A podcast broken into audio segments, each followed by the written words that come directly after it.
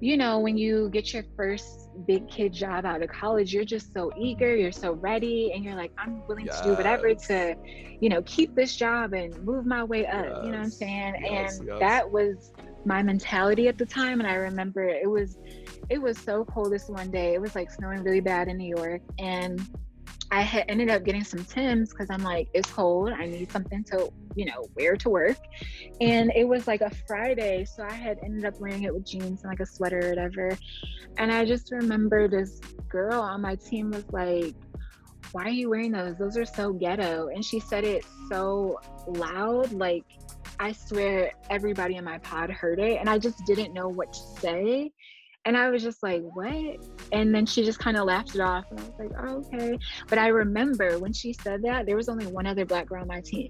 She literally looked at me, we looked at each other, and we both were like, did she just, and did we? And we were like, okay. And we didn't say anything. We just kind of like, you know, went about our business. But I didn't end up wearing my Tim's again. And I'm just like, looking back on it now, I'm like, dang, I wish I would have said something. I wish I would have, I don't know, stood up for myself. But you know, again, we're fresh out of college, we're just eager to be there. It's also, as a young adult, you're trying to learn how to navigate corporate America, and they don't teach you about how to navigate corporate America with microaggressions. Yo, what up, what up? Dímelo, mi gente. Welcome to another episode of the Quien Tú Eres podcast brought to you by Plural. You already know it's your boy Pavel, bring you another special episode with another very special guest. Now, the clip you just heard in the intro was from this week's episode with our special guest, Bianca. Before we get into the full episode, let me give you a quick little bio on Bianca. So, Bianca is a Detroit made creative entrepreneur and founder of Yo Soy Afro Latina, the first e commerce store to highlight the people, culture, and experiences of Afro Latinas. Bianca juggles her nine to five working in social media marketing while also managing her lifestyle brand that she launched back in 2017. With her passion, industry knowledge, and supportive social community, Bianca was able to turn this passion project into a scalable business with a variety of apparel and home good products. Bianca's drive, passion, and warmth is what makes her relatable. And her deep knowledge in social media and building a brand is what leave audiences feeling inspired and empowered. She said in this episode, she feels most empowered when her community feels empowered. All right, now that you know a little bit more about Bianca, let me give one more heads up before we get into the episode. Wherever you are listening to this episode, please do us a favor like, comment, share, subscribe. If you're listening to it on Apple Podcast specifically, there is an option to leave a review. Please do us a favor and leave a review. Let us know what you like, what we can improve on, because your feedback is very important. And your rating and feedback will help these stories get heard by more people. All right. With that said, let's get into the episode. All right, we're recording now. Hold up. All right. So we was just talking about how you said you were flattered to be on the podcast. And for me, I'm just like, yo, what? Like, I'm flattered to have you on the podcast. Like, this is crazy. And you were even saying that, well, I was saying that I first heard about your brand, Yo Soy Afro Latina. Um, I didn't know what brand was behind the shirt that I saw, but I saw the shirt and I was like, yo, that is dope. And it was the uh hey Alexa, can you play Knuck If You Buck? Something like that. Um mm-hmm. and, and what I was gonna say is that I thought the shirt was so dope. Well, one, just off of the phrase and just off of the the mood that that song yeah. is. but also when I looked at it and I was like, oh, who makes this shirt? Oh, Yo Soy Afro Latina. And when you when you even hear the word Latina, Knuck if you mm-hmm. buck isn't the first thing that you typically think of. You know what I mean? Yeah. And I think it's this beautiful message around like, yo, just because I'm Latina doesn't mean like because that that sure could have easily said, "Yo, Alexa, play Marc Anthony." You know what I mean? But right, yeah, or Celia Cruz or in, something. Exactly, but you brought in mm. that sense mm-hmm. of like, "Yo, like, I don't just listen to Spanish music if I do do that, right?" and some of your right. other shirts bring out that element as well. Like there was another one that was like, Frida Kahlo, um, and a couple mm-hmm. other things, mm-hmm. but it was this mix of like both sides. I was like, yo, this brand is dope. Yeah. Oh, thank you so much. I really didn't expect that You Buck tee to do numbers. Like I really did not. I just I feel like I I had a Google a Google Home at the time, so I literally was like before I was getting ready for work, you know, I'd be like, "Hey Google, play Knuck If You Buck." I don't know why, because like obviously the song has been around for years, but like for this particular year, I think it was like 2018 or maybe 2019, I just was listening to it on repeat, and so then I was like trying to think of you know different T-shirt ideas and like phrases I could say, and it just came to me. I was like, you know what, let's just try it. I don't know if my community who was rocking with Yo Soy at the time, because it was really like Dominican heavy, like Dominican American heavy. Um, and you know, I hadn't really branched into like like tapping into my black american roots when it came to our t-shirt designs yet. So that was like a, the intro. The Knuck If You was like the intro to that. So i was kind of nervous that like people would be like what what kind of t-shirt is this? Like i don't get it you know? But it was just really cool to hear that you know people relate and like regardless of what culture even i've had white people you know buy the t-shirt and be like oh my god i love that song. And i'm you know to me i'm like how do you know that song? you know but then i just realized it's a part of the culture regardless of like where you come from or what language you speak like and like you said it's just a vibe it's an energy you know if you know the song you know um, it's so funny because you mentioned that you were getting ready for work and you said, "Yo, Alexa, play this song." What happened at work that you were just like, "Yo, I gotta." This is. no, it was like good vibes though. I promise. Like that year that I was listening to the song, I was actually trying to level up in my career. I had, you know, been working in advertising for a few years and then I pivoted to social media marketing. And I was at this job for like a year and a half, but I was really trying to like make more money and just like, you know, really elevate in my career so I was listening to songs that just like hype me up before my interviews, whether it be like phone interviews or you know second round interviews whatever. And um i was just yeah i was just trying to put on something that would get me really hype and make me feel good. And for some reason that song to this day like i don't care where i'm at if i hear it it's gonna it's gonna put me in a hype mood. I love that. That's the same way i feel about uh swag surfing. Whenever that song comes yeah. on you know, not only do i get hype but like it's yo, that shit will end any sort of argument that's happening in the moment. Everybody just Facts. gets together, starts hugging, and just starts vibe. Yo, it's, it's such a vibe. I love it. It's a vibe. Yes, it really is. So yeah, I just I kind of just created the t-shirt just cause. And even to this day, people are like, I, I was here in Houston actually. I wore it randomly a couple months ago, and this guy did a double take and was like, I really like your t-shirt.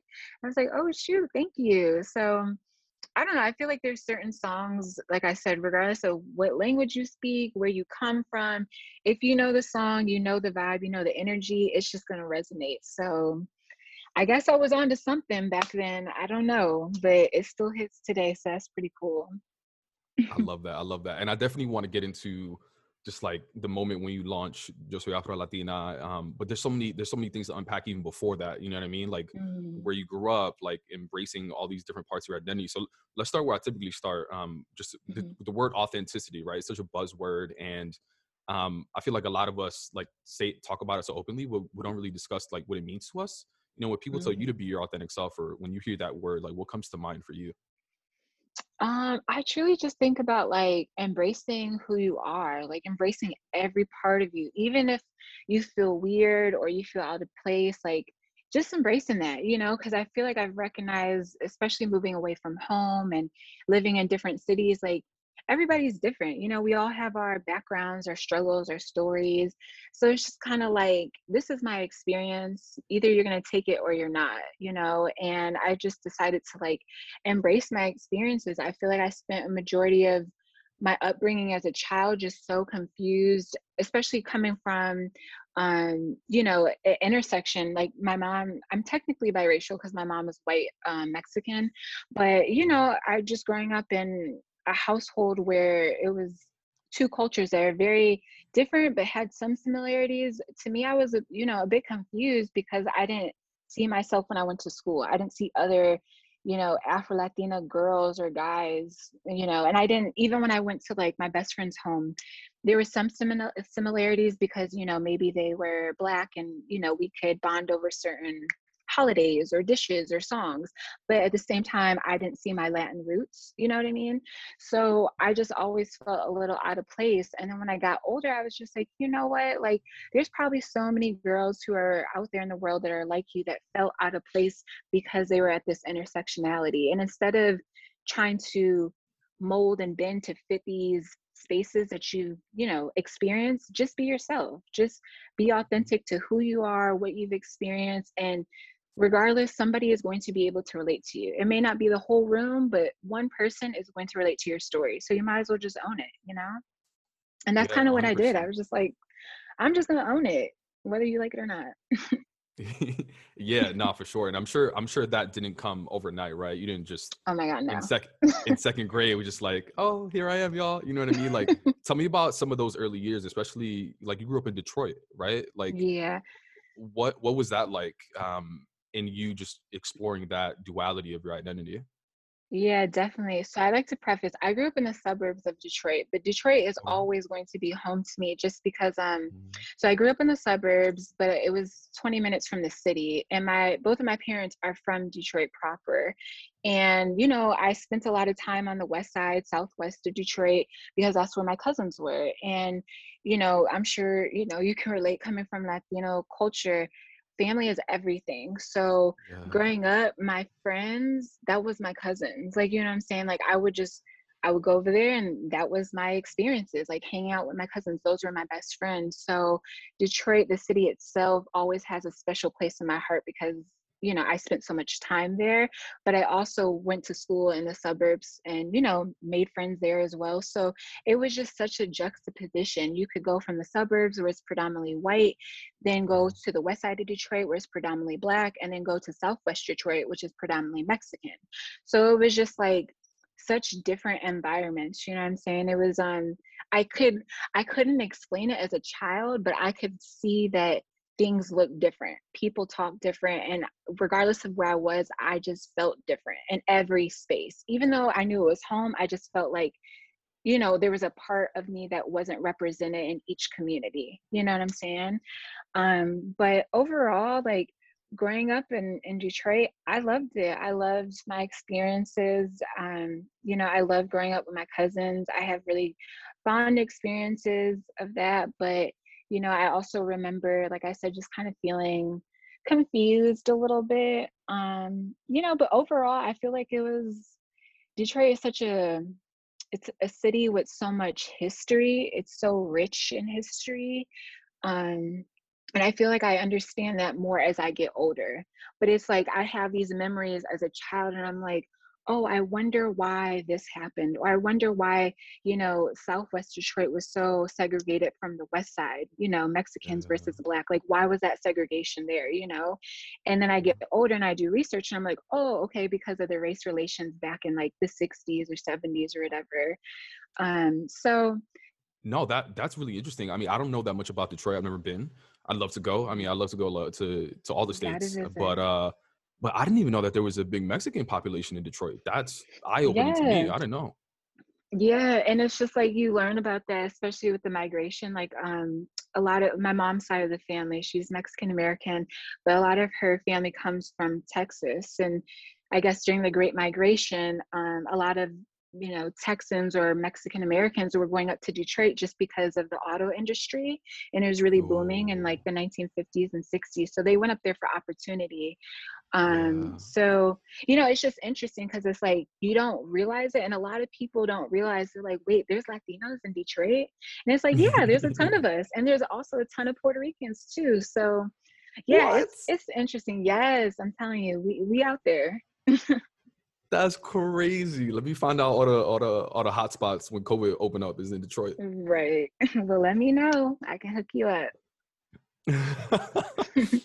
That's really interesting. So, I mean, all right.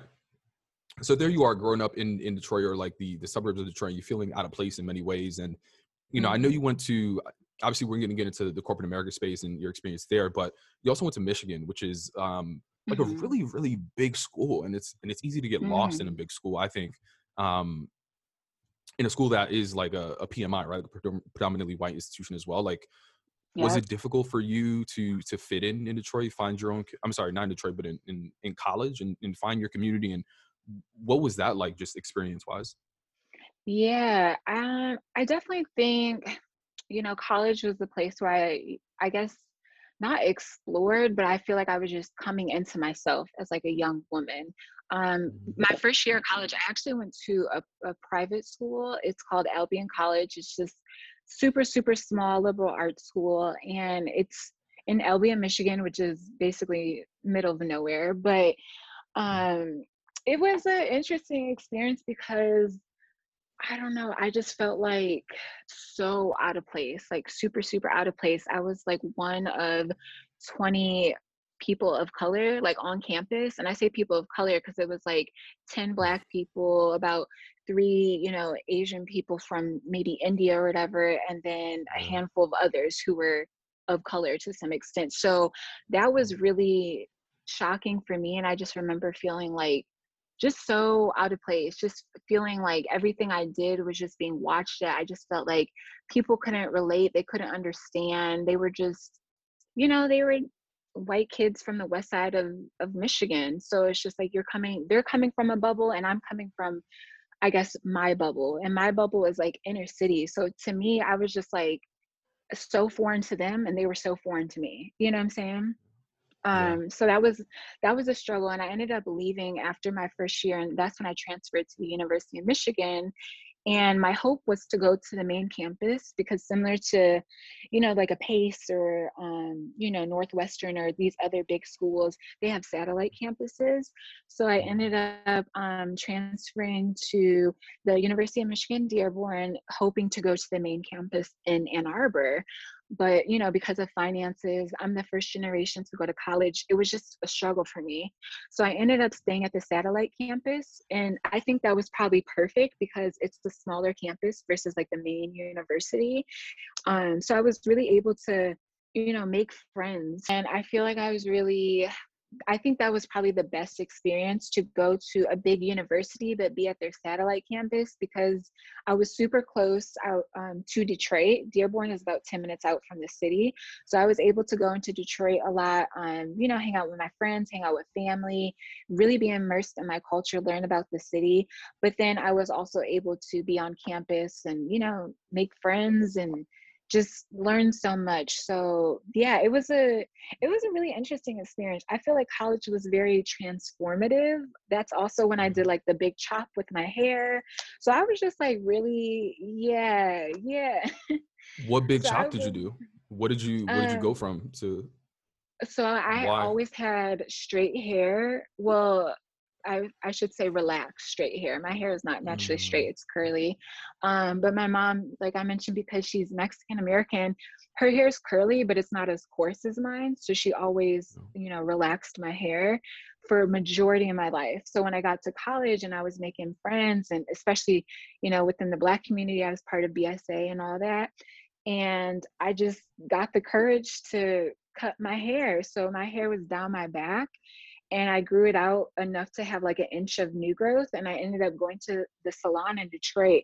And I was like, you could just cut it all off. So I just chopped my hair off and basically had like a bald little curly headed fro for a minute. But that was like, you know, the beginning of my journey to really embracing like who I was and understanding like, you know, what it means to be Afro Latina, what it means to be natural, what it means to be a Black woman. Like I was just exploring all of that. So it was really transformative for sure.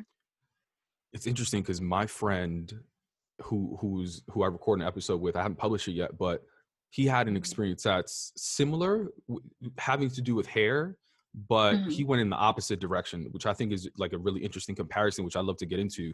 He, mm-hmm. we, we both went to school in uh, in Boston, Northeastern University, okay. and it's the same thing. It's like a predominantly white institution. Um, and he had like he had very long braids going into school. You know, he's rocking the Jordans, he was doing all this, had the earrings on, and when he stepped mm-hmm. foot into campus, he felt like, yo, nobody looks like me, all of this kind of stuff, right? And yeah.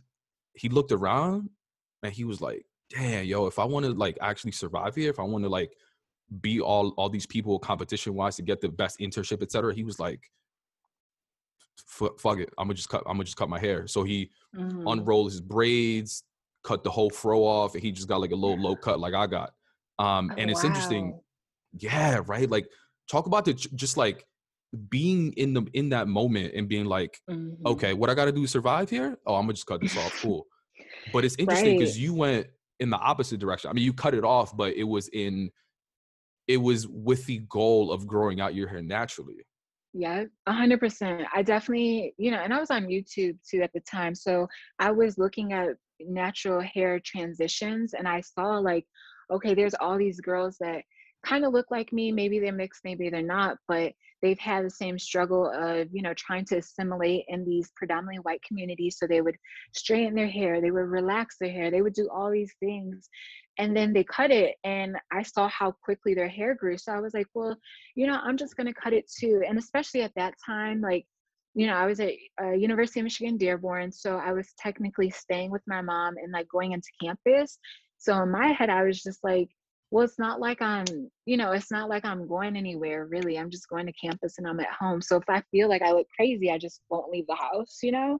But truly, I felt empowered. If anything, I house. dead ass. I was just like, I'm not gonna leave if I look crazy. But then I was just like, you know what? Well, I had to leave because I had a little job at the time. So um, there was that. but yeah, I was just like, I don't know. I just felt really empowered. I was so tired of trying to assimilate that I was just like, I'm gonna get it regardless. Like, I'm gonna cut my hair. If they don't like it, I really don't care. Like, you know? Talk to me about trying to assimilate. Like, when did that start? I remember you mentioning that at an early point, like you felt out of place. But Mhm. you know, some of us may feel out of place, but they just go along with it, right? Did you feel out of place Yeah. and start to change yourself in certain ways? And, and you mentioned the word assimilate. Like, how did you? How did you? Mhm. How and when did you start to assimilate or try to assimilate? I Yeah, I feel like I tried to assimilate starting in like um, middle school, maybe like probably like sixth, seventh grade, but I really feel like it was like seventh. Um, but I remember like the first day of sixth grade, like, you know, going to Rainbows, getting my outfit. I had Air Force Ones. I felt like I looked so cute. I, I'm sure I have a picture somewhere. And I was like, I'm gonna look so fly. And, you know, I did look fly, but I noticed that a lot of the girls, because it was predominantly white, a lot of the girls just kind of looked at me and like judged me and I don't know, they would just be like, don't wear, they would say crazy things. Obviously, this was early 2000s, so, you know, being politically correct was not a thing back then. So, you know, calling my braids ghetto, it was just like, that really, I would, I guess it hurt me, but more so, I was just like, dang, I thought my braids were cool because Alicia Keys had them at the time. So, like, why am I not cool? But it, instead, I was, you know, told that they were ghetto. It was too much. It was inappropriate. So, that's when I was like, okay, well, you know, I'm just gonna start buying what they buy and I'm gonna start dressing how they dressed. Um, not realizing that, you know, I was trying to fit in and, you know, basically just trying to, I guess, make the experience easier for me, you know, not I, I don't know. I feel like I really I didn't realize what I was doing just because I was a kid. You know what I mean? I was just trying to fit in, but now looking back, I just am like, dang, I wish somebody would have told me, like, girl, you don't need to do that. Like, be yourself. You know, at the end of the day, they want to look like you anyway. So just do what's best for you, you know? But at the time, I was just, as we are as kids, you're just so consumed with like what your friends are doing and what the cool kids are doing and how to fit in. So,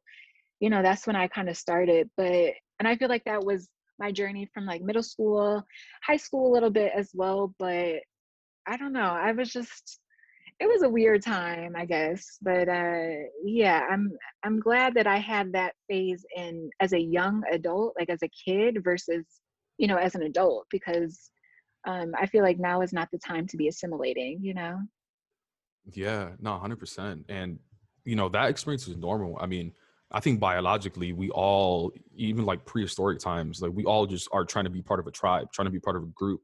Um, yeah and a lot of times, like for safety, you know what I mean? Um, hmm and it's so unfortunate that you had that experience, which, you know, these days we may call microaggressions or, or racism, um, a little bit of hmm both. but hmm um, getting it's you know you have that experience but then fast forward when you're in college and it seems like maybe you had a moment where you were just like maybe that w- was you cutting your hair the moment for you where you started to more so embrace you know who you were etc and if so yeah. like what what happened there that just made you chop off your hair like where'd you where'd you get that sudden boost of confidence from um, well, I think a lot of it came from my homegirl, who's my best friend right now. Her name's Khadijah. I met her um, my senior year. I, no, maybe it was like my second semester of junior year. Um, and she had natural hair at the time. And, you know, going natural was not really popular like it is now. So yeah. when I saw her in class, I was like, oh my God, I love her twist out, you know? So I'm just like, watching her i'm like hey girl i love your hair and um, she was just telling me how she you know her journey and how she transitioned to becoming natural as well and you know we started hanging out and becoming friends and she really empowered me honestly she was just like you could do it girl it's gonna grow back like if you don't like it you could do a protective style so i was like okay like let me try it um and i feel like chopping it off i really didn't i didn't like my hair not gonna lie like i just i was not used to i was not i was never used to having short hair and like let me preface because mm-hmm. like i mentioned my mom is mexican so the latino the latino culture was um you know really prevalent in the household and when i was young having good hair and especially having like presentable looking hair was just such a thing so I had never ever had short hair. Like I've always had long hair and long straight hair at that. So when I cut it, I just felt like I looked so and I hate to say ugly, but I that's literally how I felt. I just was not used to seeing myself like that.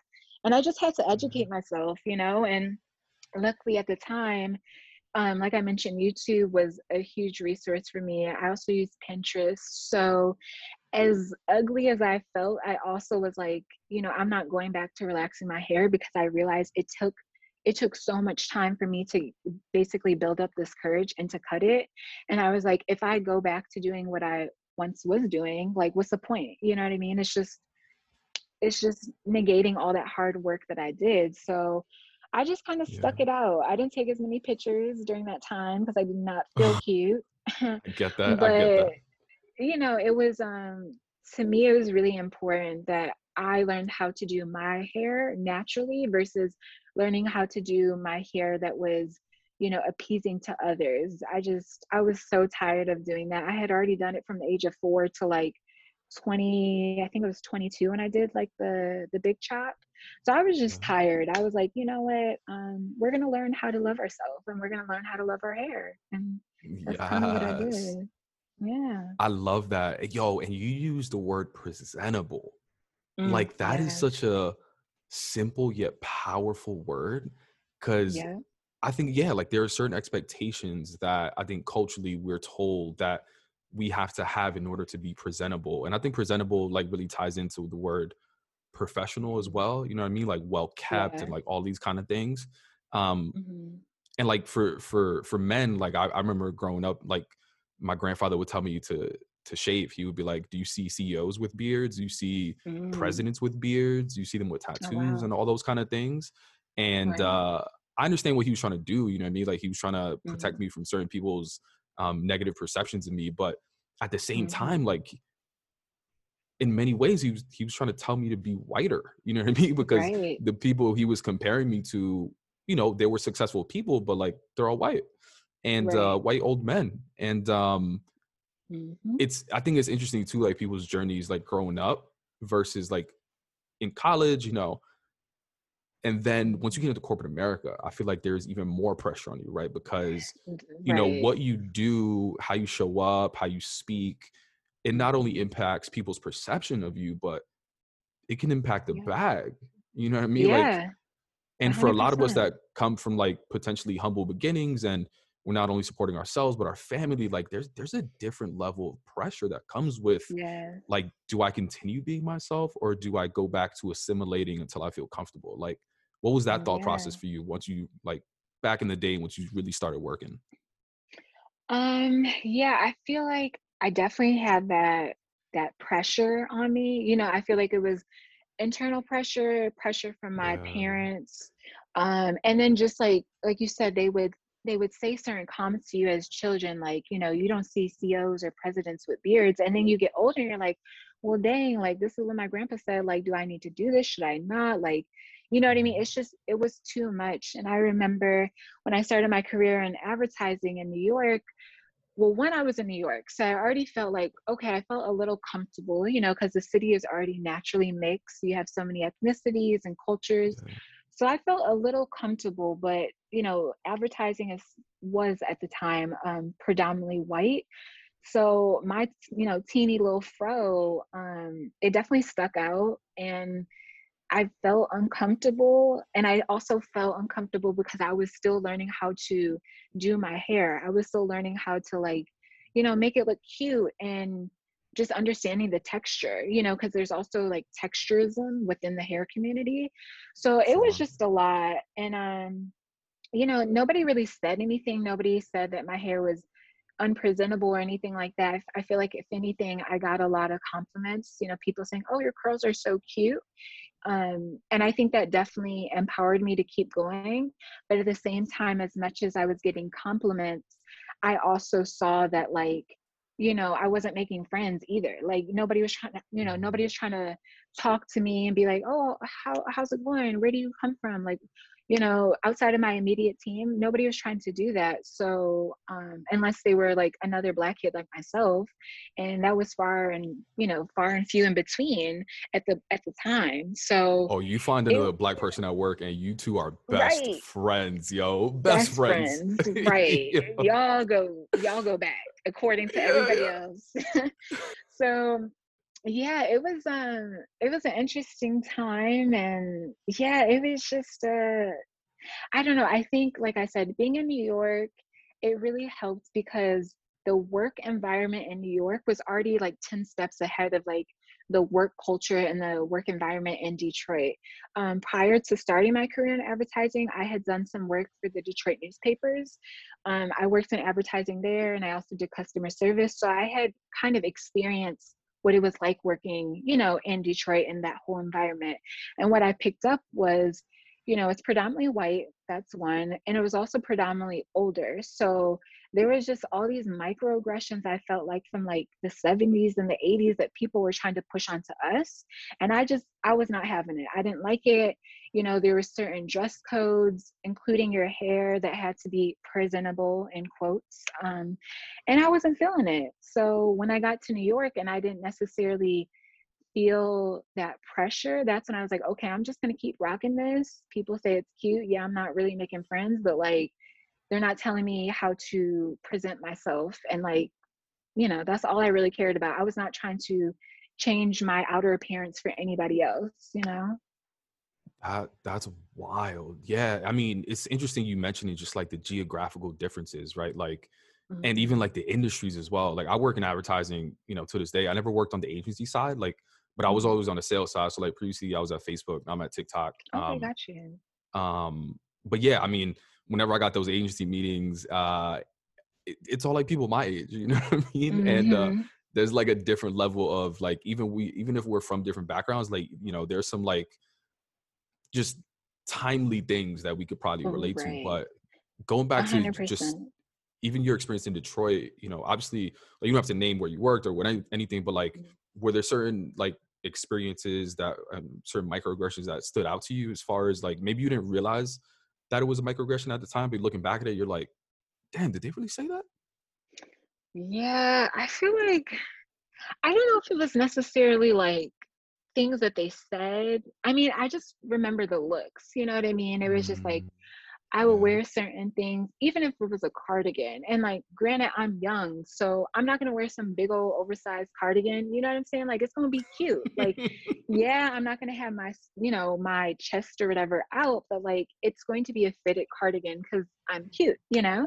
And I just remember this old, um, I shouldn't say old, but this older woman, she just would always look at me as if I, you know, I don't know, just look at me crazy. And I just remember those looks because it's it's just you never forget that look, that look of feeling like, okay, I'm being judged and I feel very uncomfortable. You know what I mean?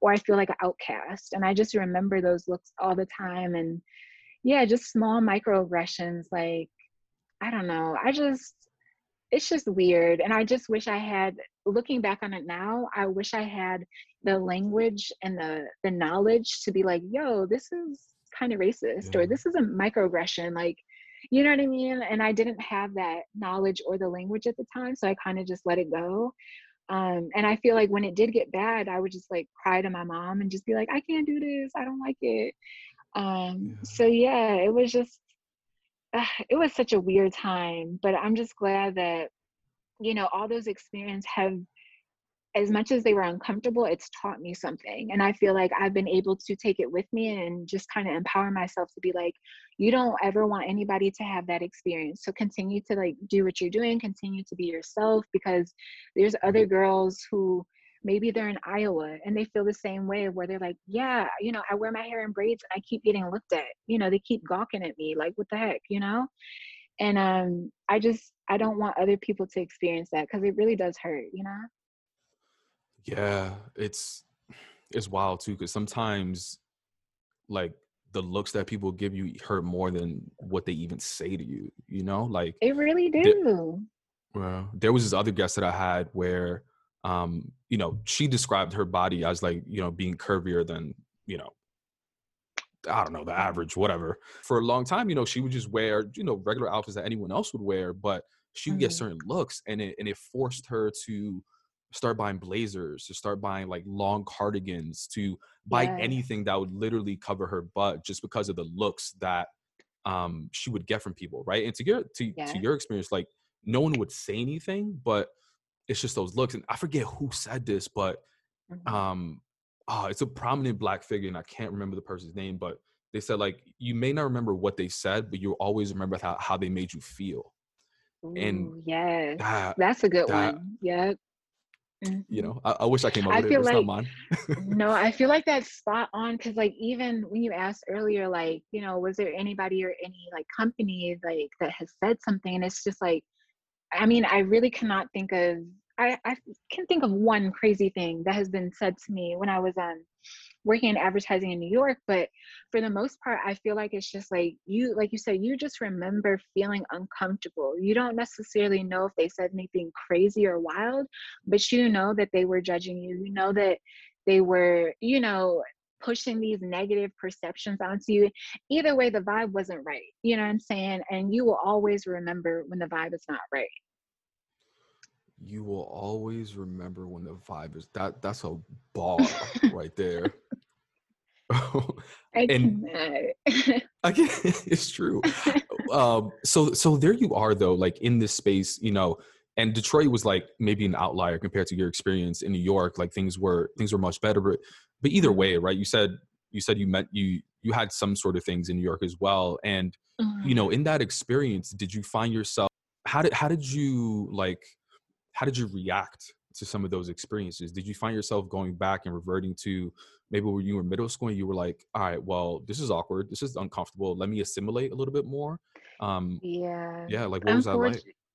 Yeah, unfortunately, I did when I first got to New York. Because I mean, it was also my first, you know, big girl job out of college. So, and that's know, that's all of just... us, by the way. Like, I don't want you to feel bad for that. Like, you know what I mean? Like, yeah, we all go through real. that phase. You know what I mean? So, right and it's just yeah. like you know when you get your first big kid job out of college you're just so eager mm-hmm. you're so ready and you're like i'm willing yes. to do whatever to you know keep this job and move my way up yes. you know what i'm saying yes, and that was my mentality at the time and i remember it was it was so cold this one day it was like snowing really bad in new york and i had ended up getting some tims because i'm like it's cold i need something to you know, wear to work.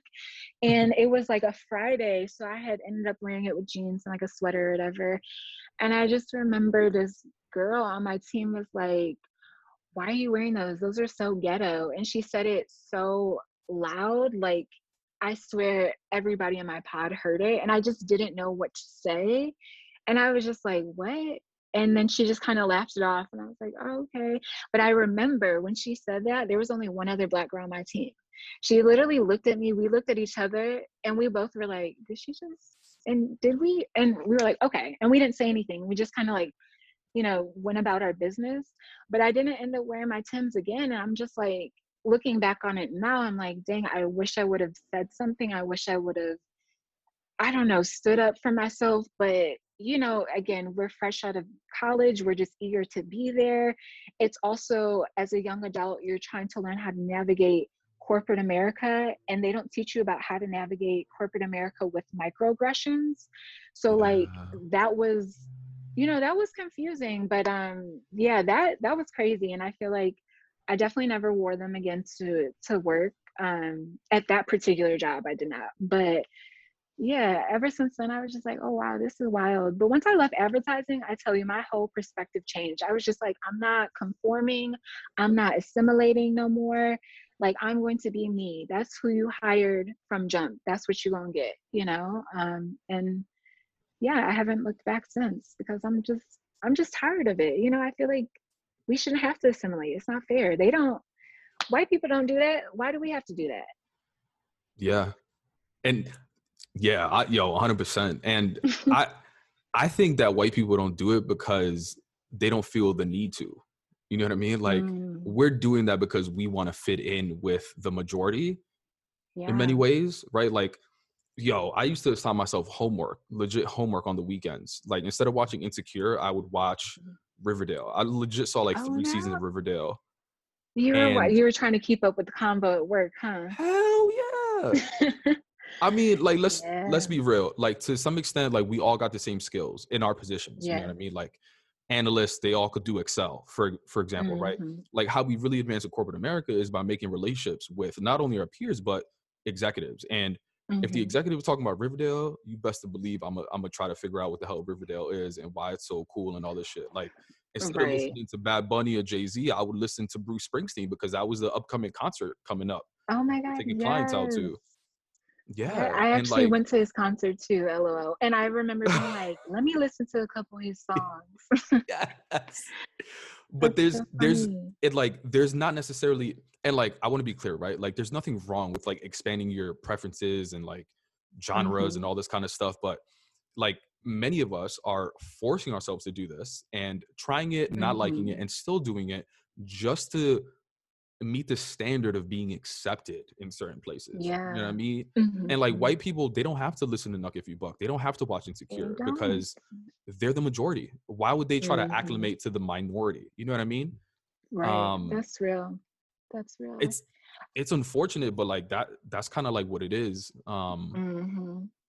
at least that's what it go. Yeah. I feel like that's what it was, you know, as we were coming up in the game, but I feel like I've noticed a shift recently mm-hmm. where, you know, the white people, I shouldn't say the white people, but yeah, I guess the white people at, um, you know, at work, I can tell that they're trying to, you know, they, they're trying to figure out like, okay, what is insecure about? Like, you know, what they talking about on Twitter or, you know, why is Usher, Usher trending because he had, usher money or whatever it may be you know.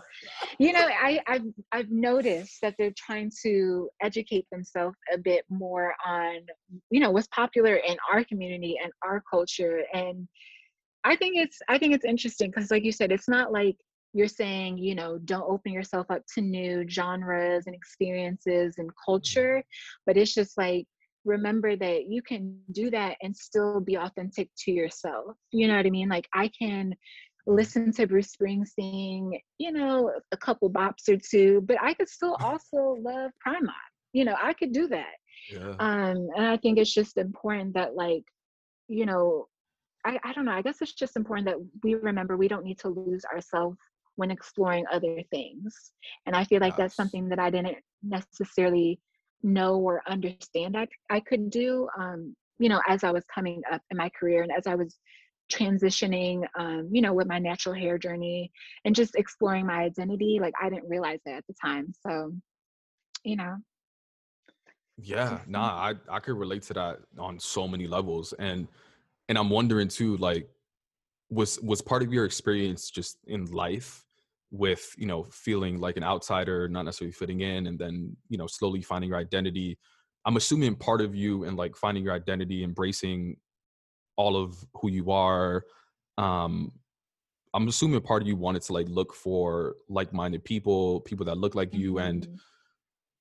you know obviously yeah. create a brand for them like was that the birth of yo soy afro latina yeah basically um i created yo soy afro latina back in 2017. I originally got the idea in 2016. Um, and that was after me living in New York for like a year and a half. And then I moved to LA because I was working in advertising at the time and I got an mm-hmm. opportunity to come to LA. So I moved there. But when I moved to LA, like, you know, I only had one friend back in LA at the time. Like a lot of people were still, you know, on the East Coast or the Midwest. So I really didn't know a lot of people. Um, so mm-hmm. I spent a lot of time by myself and just kind of understanding who I was, what I was interested in. I also was able to kind of get this sense of reality that, you know, on the West Coast, I was presented as a Black woman, unlike I was yeah. in New York. In New York, yeah. automatically people were like, What are you? Are you Dominican? Are you Ethiopian? Are you like, they was just asking me all types of things. And I'm like, No, I'm Black and Mexican. And they still did not believe me, you know? But when I went to LA, because of similar to Detroit, the racial relations out there are everything was very segregated. Every neighborhood had its own, you know, community, um, and there wasn't a lot of blending. So I just found it really difficult because I was like, dang, I just came from New York. It's like a melting pot. And now I'm back in like a similar environment to what I grew up in. And I really didn't like that, you know? So I ended up um, coming up with the idea for Yo Soy. And like I said, it was kind of just a passion project because I had nothing else to do. I didn't, I wasn't out in these streets, you know, I was in the house really for the most part. So I was just like, you know, I want to originally I was like, I want to create an Instagram um, where I can connect with other Afro Latinas. Like, I knew that there were more out there because of my experience in New York and like coming across so many, but I wasn't able to really you know connect with them and cultivate a community at the time because i wasn't in new york that long. So i um, when i ended up moving back to new york from la back in 2017 i was like okay i'm going to take this idea that i've been sitting on and i'm really going to do it. So i came out with some pieces that i felt were like really like intentional pieces you know they were hats um, t-shirts and mugs so all things that i was either rocking or wearing or using at the office, you know, something that I could relate to. And all these pieces had phrases that, you know, if you were Afro Latino, you could relate to. Yeah. So I had like pelo bueno, I had tengo uh tengo risas, I had um mm. I had totes, you know, I had all types of things, just phrases that like I said, if you were part of the community, you'd be like, oh, I've, I've heard this before, but I haven't heard it in this positive connotation, you know? Like, yeah. it's like I was taking it and I was putting a spin on it. Instead of bad hair, I'd be like, no, we got good hair. You know what I'm saying? Like, pelo bueno. So mm-hmm. I just did stuff like that. I put it on um, our Instagram at the time. I think I had like 30 some followers because it was you know just my friends following me at the time and you know people started slowly hearing about us i was putting hashtags so people was hearing about us they were buying my merch and i was like oh shoot like this is really a thing you know and then when i realized that there were so many afro latinas outside of new york who were buying my merch like texas yeah. and um, indiana and even like down south like you know yeah. atlanta i was just like hold up like we are everywhere you know i was like what did that so crazy what did that what did that feel like for someone that grew up not necessarily seeing a lot of people that look like them and for somebody to create a brand around Afro Latinidad and for so many people to relate to it. Like, what did that feel like? yeah. Um, it felt it I mean, it just felt really crazy. I was just blown away, to be honest. I was I was shook, you know what I mean? I really was just like, wow, we're really out here. And then I think what was crazy to me is like I started through the community that was coming to me, I started learning through them. You know, I didn't realize like, oh, there's Afro Panamanians, there's, you know, Afro Hondurans, there's, you know, Garifuna is a thing. I didn't know what that was until these girls were following Yo Soy and I would click on their page. I'm like, oh, wait, what is going on? You know, I was just like putting two and two together. I was like, oh, shoot, like you're Afro Latino too. So it was I think it was just like an eye-opening experience. It was it was almost like a catalyst. Like I just feel like my world just expanded. It was just like boom, you know what I'm saying? Like it was beautiful. I mean, even to this day, I'm always shook when I when I see another state that I've never seen before on our order list, and I'm like, oh wait, there's Afro Latinas in Alaska. Like what? Um. So yeah, it's it's beautiful though. Yo, one of the wild things you just said, which to me sounded wild, but for mm. you, you probably like just whatever. Yo, you what did it feel like the first day where you wore one of your t-shirts? You said you had your mugs at work too? Yeah, I had my mugs. Um, I was wearing everything. I was just I don't know why. I was just so unapologetic about it and nobody was saying anything. So there was a couple people at work that'd be like, "Oh, that's really cute. Like, where's that mug from?" You know, thinking that I bought it mm. over the weekend at some shop or whatever. And I'd be yeah. like, oh no, this is this is my brand. And they're like, oh, okay. And you know, they would come back around and be like, what's your brand again? And then I would see that they ordered something. Um, and I just again I thought it was so beautiful because I'm like, wow, I really did create these products for me simply, you know, just to embrace my heritage. Like I created this yeah. because I love mugs. I love coffee in the morning. You know I'm saying? Cafe is just such a part of our culture cafe con leche in particular. So it's just like, you know, why not create a mug that I'm sure other people could relate to, you know, and and it just kind of caught fire. And even the t-shirts, I was like, okay, I think this is cute, but if it's not, then they won't buy it. But if it is cute, then they will. And that's kind of what I did. I feel like that's kind of the approach I take now is like, you know, I do a little field research to see what I think is cute and what's popping out there in our community. Um, and then I just put it out there. If I like it, you know, hopefully other people will. Um, usually they do, and if they don't like it, then I just take it down. So um, I I like to pride myself in making products, you know, by our community and for our community. Um, so, yeah. Yeah, I love that. No, that's that's dope because I, I sometimes it's funny because there's always that question on Monday morning. It's like, oh, how was your weekend? You know, what did you do? Yeah. and uh, I remember when I first launched my brand, which is only last year, so it's it's relatively young compared to yours. Really? I thought you've been around for a few years now. What? I'm flattered. Stop it. Stop it. I swear, I swear, I thought you've been around for a minute. That's dope. Oh, thanks. I appreciate that. Um, I'll take that as a positive. Um, yes. No, that's amazing. Seriously. Nah, thank you. Yeah, so I launched last year, but I remember um I used to be so insecure about it. Um mm-hmm. like I just like I didn't even want I didn't even want to say like, oh yeah, I was working on like editing a podcast episode. Because I didn't want to mm-hmm. like in my head, like the story that I was telling myself was like, oh, they're gonna be like, oh, Pabel's work on this little Latino thing, haha. you know what I mean? Yeah, like, yeah. They, they didn't really get it. And even till this day, like I feel because I post a lot of clips and um, I post all the episodes on LinkedIn as well, right? And we, mm-hmm. for example, like I posted, I posted a quote the other day, which is really how I felt. I was like, I wish white people would fake it as much as we do at work, something like that. And I was mm-hmm. like, yo, should I post that? Um, but like, besides the quotes, even like some of the shirts that I make, even like some of the shirts you make, like it's a statement, you know, and it's it's a prideful statement, right? It's not like yeah. hating someone else. It's more so like taking pride in in who you are and trying to open up a conversation. But um, yeah, yeah. to this day, I'm like too. still pretty insecure about it. Do you go through some of those no. thought processes as well? I mean, probably not so much anymore. Um, yeah.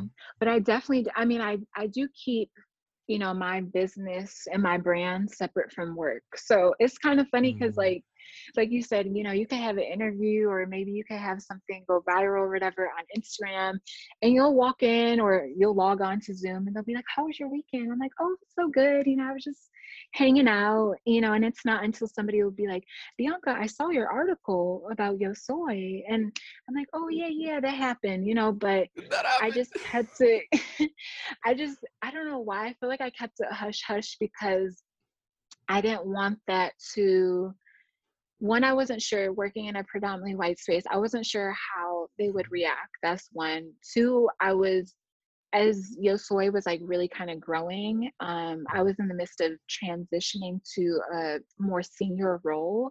And I didn't want the company, well, my current role, I didn't want them to be like, oh she's distracted or you know she's juggling too much you know? So i've always kept it hush hush hush but not in the sense of being insecure more in the sense of being strategic and also recognizing like yeah it's 2021 but like i'm still a black woman in corporate america so like i still need to be very um you know mindful of how i move because i don't i don't know if you know i just i don't know what's going on. I don't know what these CEOs and these higher up, I don't know what they're talking about. And I'm not trying to be on anybody's radar. You know, I'm just trying to mind my business and like have an impact on my community.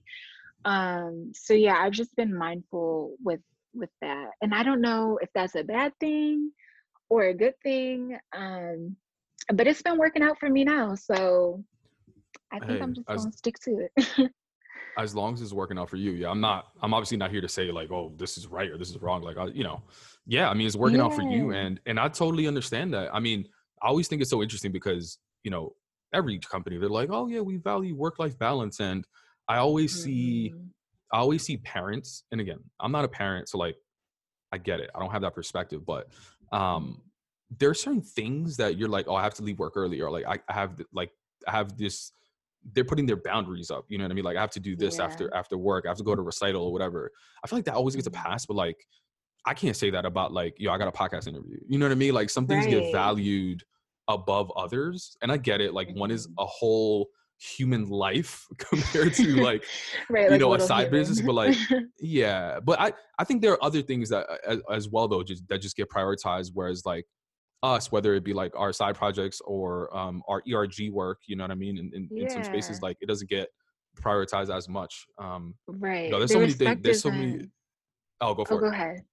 No, no, no. Go for it. No, oh, I was gonna say, yeah, like to to your point. Um, I feel like the respect necessarily. I feel like the respect is not there. At least what I've yeah. noticed is just like, you know, unless it's a a podcast that is, you know, on you know apple playlist and everybody's talking about it like super soul sunday or whatever like oprah you know they don't to them to corporate america they're like oh it's just a small little thing you know but to us we're like no this is big in our community like we are amplifying voices we are bringing people together we are you know representing our culture and you know that's really important to me so I try to keep that very, you know, like I was saying, I try to keep it separate just because it's so sacred to me.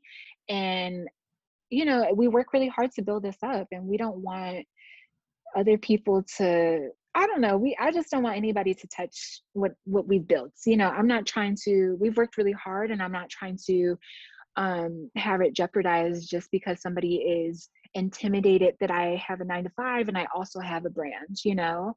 Um, and it's easy to come across that, especially being young, black and brown um, professionals.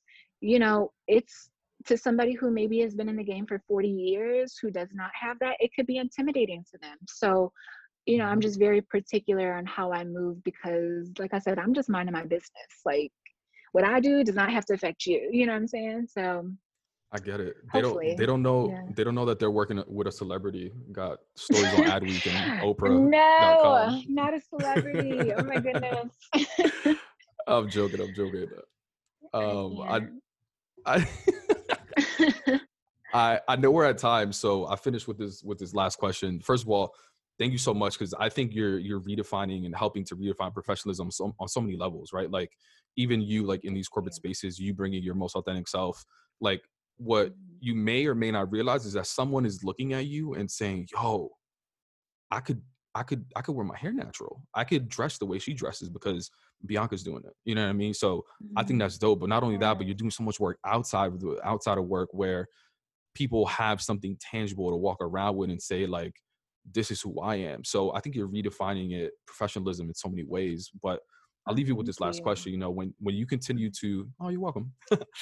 um, when you continue to look forward, like what's one thing that continues to empower and inspire you to continue being your most authentic self, you know, despite the environment? Yeah, I I would say, you know, definitely my community. Like, you know, I've been able and fortunate to connect with other like young women and young girls who are, you know, at the intersection of so many different identities like myself. And I really do get inspired by them. Like you know, they could literally send me a DM and be like, oh my God, I love my mug. Like, I love what you're doing.